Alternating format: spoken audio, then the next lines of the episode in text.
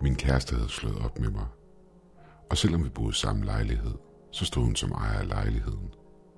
Så jeg havde intet andet valg end at flytte ud. Heldigvis havde jeg en god veninde, der lå mig crash på hendes sofa, indtil jeg fandt et nyt sted at bo. Siden jeg kun ønskede mig at lege, var mine muligheder begrænset, da der er en høj efterspørgsel på disse lejligheder i min by, men desværre kun et begrænset antal af dem. Efter at have gennemgået flere annoncer, hvor lejlighederne var alt for dyre for mig, fandt jeg en ledig en i udkanten af byen. Det var en stor treværelseslejlighed, der lå på fjerde sal, med en udsigt over den nærliggende skov. Lejen på den var utrolig lav, så jeg sendte med det samme en ansøgning afsted. Og et par timer senere fik jeg svar tilbage på, at lejligheden var min. Jeg fortrød nu, at jeg flyttede hertil. Nu undrer du dig sikkert over, hvorfor jeg ikke bare flytter derfra igen. Men kontrakten og reglerne forbyder mig at flytte derfra. Kontrakten lyder på et år, og jeg forventer ikke at overleve så længe. Samme dag jeg flyttede ind, fandt jeg et brev adresseret til mig fra firmaet, jeg havde lejet den igennem. Jeg åbnede brevet, tog papiret ud, og der stod følgende. Regler for at bo i lejlighedskomplekset. Regel nummer et. Lige meget om du er hjemme eller ej, så skal hoveddøren altid være låst. Du ønsker ikke at få udventede gæster. Skulle det ske, at du glemmer at låse den, efter du er taget hjemmefra, så må du under ingen omstændigheder gå indenfor, når du vender tilbage. Ring til vores supportlinje, og de vil instruere dig i, hvad du efterfølgende skal gøre. Regel nummer 2. Det er ikke forbudt, men vi vil ikke råde dig til at forlade lejligheden mellem 23 og 05. Nogle skæbninger kan lide at bevæge sig rundt i bygningen om natten og bryde sig om fremmede. Dette gælder kun, hvis du ønsker at forlade bygningen, og ikke hvis du er på vej hjem. Regel nummer 3. Hvis du forlader din lejlighed imellem 23 og 05, så husk altid at medbringe en lommelygte, salt og en flaske vigevand. Lyset fra lygten vil holde de skyggeskabninger tilbage, du eventuelt vil løbe ind i. Skulle du på et tidspunkt høre fodtrin bag dig, og der ikke er nogen at se, brug da saltet til at lave en cirkel omkring dig selv. Bryd ikke den cirkel, før du er sikker på, at fodtrinene er stoppet. Vigevandet er til de folk, du må støde på. Brug vandet på dem for at sikre dig, at de er rigtige mennesker og ikke noget andet. Skulle de reagere på vandet, så løb straks tilbage til din lejlighed og bliv der indtil kl. 05. Reagerer de ikke på vandet, er det sikkert for dig at fortsætte. Regel nummer 4. Kælderen må du under ingen omstændigheder besøge mellem 23 og 05. Skulle du ignorere denne regel og gøre det alligevel, så er der en stor chance for, at du aldrig kommer til at forlade den igen. Regel nummer 5. Hvis du befinder dig i kælderen på noget tidspunkt, med undtagelse af regel nummer 4, og du hører en knoren bag dig, så ignorer den og roligt gå imod udgangen. Løber du, vil ting, der laver lyden, fange dig. Regel nummer 6. Hver mandag og tirsdag præcis kl. 03 vil det ringe på din dør. Nærm dig døren forsigtigt og kig igennem dørspionen. Der vil stå en gammel mand med en fin hat på den anden side.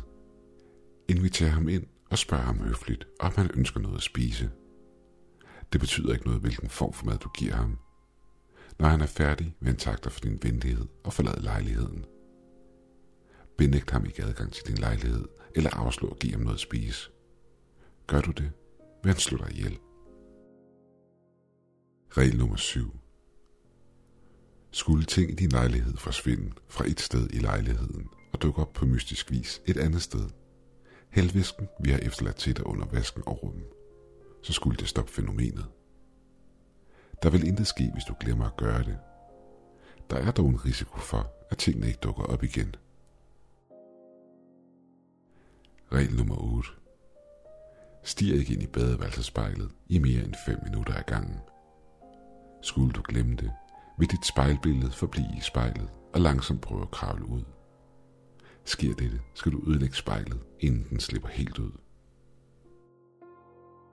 Regel nummer 9. Hver lejlighed har et intercom med navn på dem, der bor her, samt nummer på den lejlighed, de bor i. Hvis du ønsker at besøge en anden lejer, ring dig til dem inden og spørg dem om tilladelse til at besøge dem. Skulle nogen ringe på din dør og ønske at komme ind, uden at de har ringet i forvejen, så er det ikke en anden lejer. Forbliv stille og svar ikke døren. Regel nummer 10. Hvis du modtager et brev, der ikke er adresseret med logoet fra firmaet, du har lejet lejligheden igennem, så rør det ikke med dine bare hænder. Brug en handske eller lignende for at samle det op og brænde det med det samme. Skulle det ske, at du samler det op med dine bare hænder, vil postmanden komme forbi og besøge dig den efterfølgende dag. Og stol på os, når vi siger, det ønsker du dig ikke. Regel nummer 11. Hvis lyset i din lejlighed går ud mellem 21.05 og 21.20, find et sted gemt dig, indtil lyset vender tilbage. Vær helt rolig. Væsenet vil ikke finde dig, så længe du er skjult. Regel nummer 12. Alle gæster, som I gæster udefra, skal også følge reglerne. Bryder de reglerne, vil både du og din gæst skulle stå til ansvar over for konsekvenserne. Regel nummer 13. Prøv ikke at forlade eller flytte fra bygningen, før din kontrakt er udløbet. Prøver du alligevel på dette, vil du uanset hvor eller hvem du bor hos, ende tilbage her i lejligheden. Jeg læste reglerne igennem flere gange. Heldigvis for mig havde jeg læst om lignende regler på Reddit, så jeg kendte til konsekvensen ved at bryde dem. Men det betød ikke, at det skræmte mig for videre sans. For at berolige mig selv, lavede jeg mig selv en kop kaffe og satte mig ned og så lidt tv. Kort tid efter ringede det på døren. Lyden fik mig til at springe op i chok, hvilket fik mig til at spille kaffen. Men det lykkedes mig at forholde mig stille. Hallo, sagde en kvindelig stemme på den anden side af døren. Men jeg svarede ikke og forholdt mig stille på sofaen, imens jeg rystede af skræk. Er der nogen hjemme? fortsatte stemmen, dog en smule højere og mere troende. Men jeg forblev stille. Jeg ved, du er hjemme. Luk mig ind, råbte stemmen, nu nærmest dæmonisk imens den begyndte at hamre på døren. Hvert slag havde kraft nok bag sig til at slå døren ind med lethed. Men trods kraften bag slagene, så holdt døren. Det fortsatte i 10 minutters tid, inden det pludselig stoppede. Efter et par minutter fik jeg samlet mig mod nok til at gå hen til døren og kigge ud gennem dørspionen. Der var intet at se. Jeg sukkede dybt og gik tilbage til sofaen og så på klokken – 21.14. Jeg huskede på reglerne og gik hen til min garderobe, bare for en sikkerheds skyld, for at have et sted at skjule mig. Mit møde med regel nummer 9 havde chokeret mig dybt, så jeg tog ingen chancer. Da klokken blev 21.15, gik alt lyset ud i lejligheden, og jeg gemte mig i skabet, imens jeg lagde en hånd over min mund. Jeg så ikke, hvad det var, der trådte ind i min lejlighed, men ud fra lyden af den skridt, så var det stort. Jeg kunne høre den snifse rundt i lejligheden, og det tog alt, hvad jeg havde i mig for at forblive stille. Den forlod lejligheden lige så pludselig, som den var kommet, og lyset vendte tilbage endnu en gang. Efter alt det, der var sket, kunne jeg ikke sove, så jeg besluttede mig for at se lidt tv, og på en eller anden måde lykkedes det mig at falde i søvn. Lyden fra min dørklok vækkede mig. Jeg så på min telefon – Klokken var tre om natten. Det var som at få en spand koldt vand i hovedet, og jeg var med et lysvågen. Jeg gik over imod hoveddøren med rystende ben og så igennem dørspionen. Hele min krop frøs fast, da jeg så den gamle mand med den fine hat stå uden for døren. Regel nummer 6. Hver mandag og tirsdag, præcis kl. 03, vil det ringe på din dør. Nærm dig døren forsigtigt og kig igennem dørspionen der vil stå en gammel mand med en fin hat på den anden side. Inviter ham ind og spørg ham høfligt, om han ønsker noget at spise. Det betyder ikke noget, hvilken form for mad du giver ham. Når han er færdig, vil han takke dig for din venlighed og forlade lejligheden. Benægt ham ikke adgang til din lejlighed, eller afslå at give ham noget at spise. Gør du det, for han slår dig ihjel. Jeg trak vejret dybt, inden jeg åbnede døren. Jeg havde lidt forventet et monster, men han så ganske normal ud. Han så ud til at være i midt 70'erne. Blegt ulet hår, mørke øjne og bare et mørkt jakkesæt med et lille slips. Men jeg vidste, at det ikke var nogen almindelig person, da hver en celle i min krop skreg op om faren, der stod foran mig. Den gamle mand så op og ned af mig og sagde så med venlig stemme, må jeg komme indenfor? Selvfølgelig, her, svarede jeg, så ventede jeg kunne. Manden takkede mig og trådte ind i min lejlighed. Han tog sin hat af og lagde den på hylden, inden han satte sig ned ved spisebordet. I det jeg lukkede og låste døren, spurgte jeg ham, om jeg kunne tilbyde ham noget at spise. Han svarede ganske kort, at det ville han da meget gerne have. Nervøs gik jeg over til køkkenet og begyndte at lave en tallerken til ham. Alt imens stirrede manden på mig, uden at sige et ord. Hvilket fik det til at løbe koldt ned ryggen på mig. Jeg serverede lidt kylling og ris for ham, og så nervøs på, mens han spiste. Da han var færdig, rejste han sig op og vendte sig imod mig og takkede mig for maden og min venlighed, inden han tog sin hat på og bogstaveligt talt forsvandt igennem døren. Da han var gået, begyndte jeg at hyperventilere, og det tog flere minutter for mig, før jeg faldt til ro igen. Jeg tænkte, at jeg den efterfølgende dag efter arbejdet ville tage ud og shoppe noget, der kunne beskytte mig imod alt det her overnaturlige lort. Kort tid efter faldt jeg i søvn på sofaen af ren udmattelse. De efterfølgende dage skete der intet overnaturligt, og jeg forlod ikke lejligheden om aftenen eller om natten. Men jeg havde dog købt forskellige remedier i form af amuletter, der kunne beskytte mig. Den efterfølgende dag, da jeg kom hjem fra arbejdet, lå der et brev til mig på dørmåtten. Jeg bøjede mig ned og skulle lige til at samle op, da jeg kom i tanke om regel nummer 10. Regel nummer 10. Hvis du modtager et brev, der ikke er adresseret med logoet fra firmaet, du har lejet lejligheden igennem, så rør det ikke med dine bare hænder. Brug en handske eller lignende for at samle det op og brænd det med det samme. Skulle det ske, at du samler det op med dine bare hænder, vil postmanden komme forbi og besøge dig den efterfølgende dag. Og stol på os, når vi siger, det ønsker du dig ikke. Jeg tog et par handsker på og samlede det op, hvilket jeg var glad for, at jeg gjorde. Det havde nemlig ikke logoet på. Jeg greb en lighter og satte ild til det. I samme øjeblik, jeg gjorde det, udsendte det et rædselsvækkende skrig, der fik mig til at tabe det. Jeg så på i rædsel, imens de blå flammer opslugte. Jeg gik i gang med at lave mig noget mad. Vi kunne ikke finde min pande. Da jeg kom i tanke om regel nummer 7. Skulle ting i din lejlighed forsvinde fra et sted i lejligheden og dukke op på mystisk vis et andet sted? Helvisken vi har efterladt tæt under vasken over dem. Så skulle det stoppe fænomenet. Jeg greb flasken med væsken under vasken og begyndte at lede efter den. Jeg fandt den i sengen i soveværelset og hældte væsken over den. Men intet skete til min overraskelse. Efter jeg havde spist og surfet lidt på nettet, besluttede jeg mig for at tage et bad, inden jeg gik i seng. I samme øjeblik, jeg stod under bruseren, gik lyset i lejligheden ud, hvilket fik mig til at fryse fast i et kort øjeblik, inden jeg kom til mig selv igen og slukkede for vandet. Regel nummer 11. Hvis lyset i din lejlighed går ud mellem 21.05 og 21.20, find et sted gemt dig, indtil lyset vender tilbage. Vær helt rolig.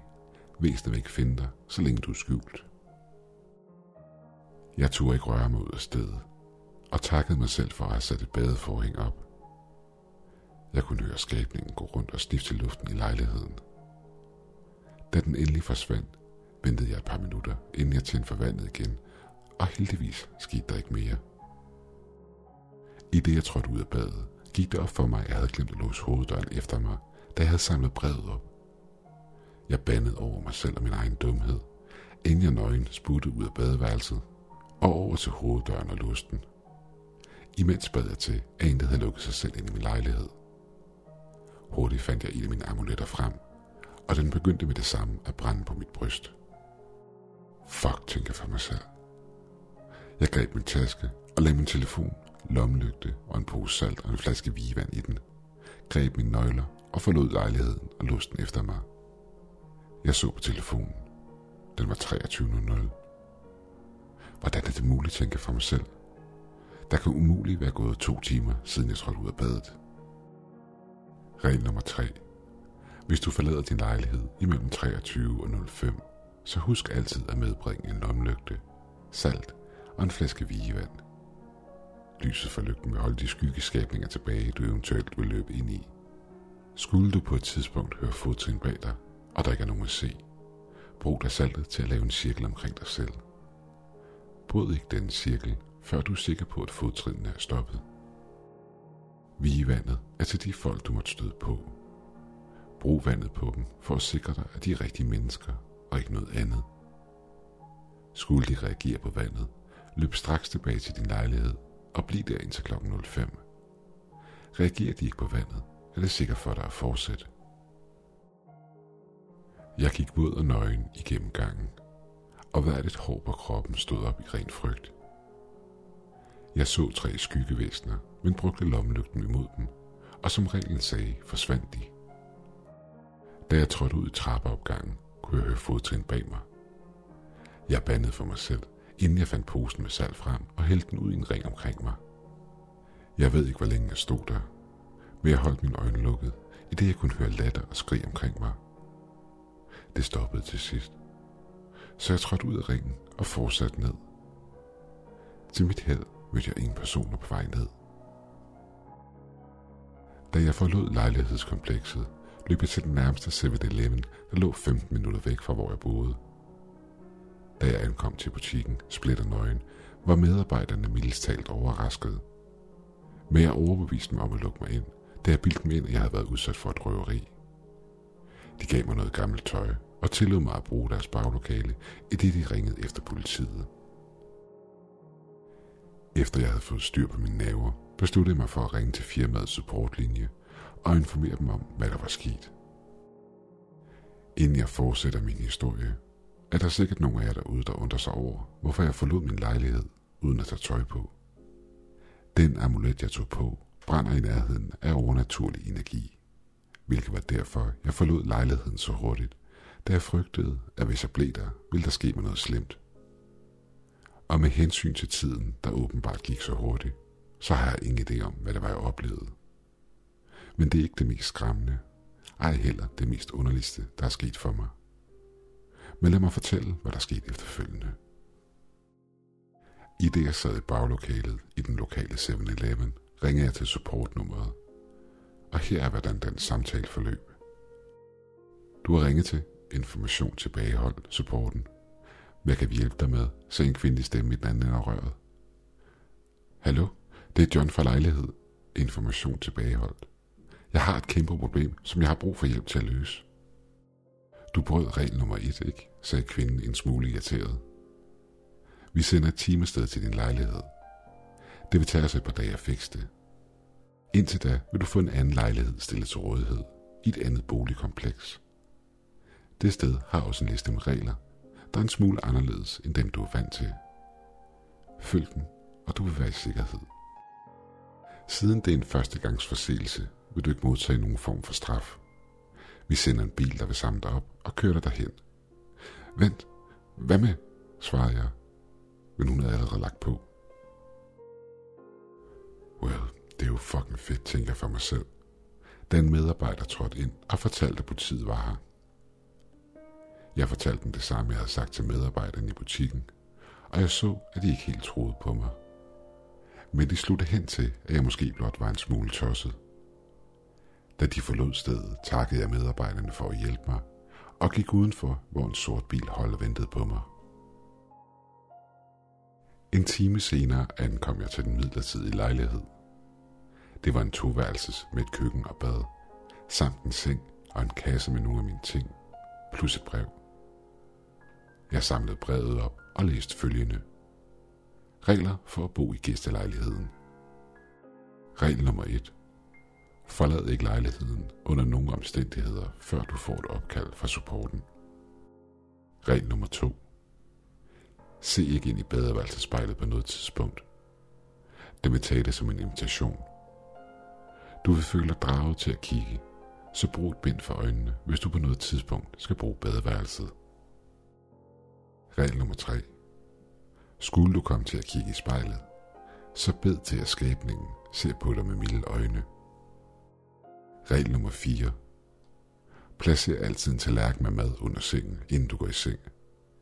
Glemmer du dette, er der en risiko for, at du bliver måltidet. Du finder maden under vasken i køkkenet. Regel nummer 5. Hvis en gammel dame med navn Anna banker på din dør og beder om din hjælp, så ignorer hende og nærm dig ikke døren.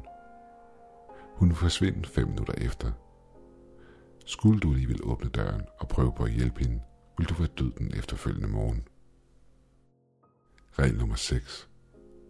Hvis du hører tre bank på vinduet, ignorer dem, da den ønsker din opmærksomhed.